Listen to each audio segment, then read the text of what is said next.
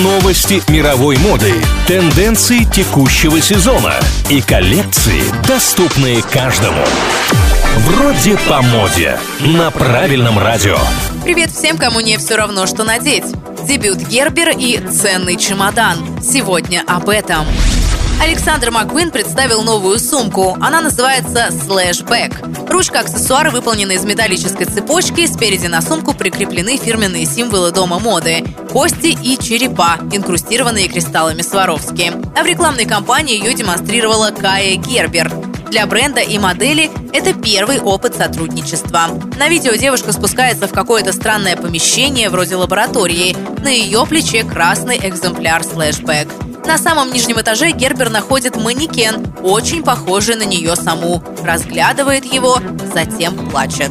Создатели ролика хотели добиться эмоций и внимания. Им это удалось. Сумка замечена. Модникам придется заплатить за новинку больше 150 тысяч рублей.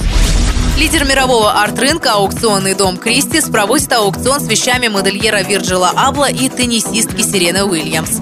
Кроме того, среди лотов обувь Майкла Джордана, майка Коби Брайанта и редкая игрушка Chanel Medicom, созданная по образу самой Коко Шанель.